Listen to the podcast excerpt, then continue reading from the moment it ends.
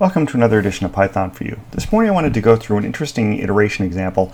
Let's say you have two collections and you want to iterate through each of the elements of each and, you know, go through the first and the second and the third, or for that matter the second, fourth, sixth, and so on. In any case, you have a sequence you want to go through.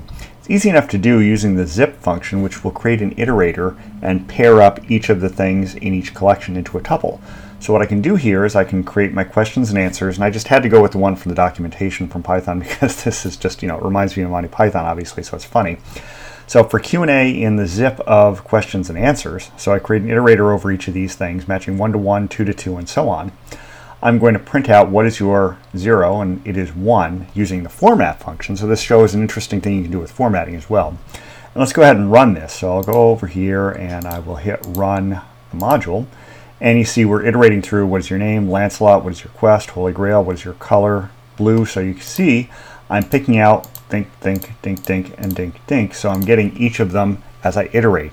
So this shows you some of the things you can do with iteration in Python using the zip function to create an iterator over two collections. So kind of an interesting thing. It's something that makes life simpler when you have this kind of problem to solve. So that's about it for today. Until next time, have fun with Python.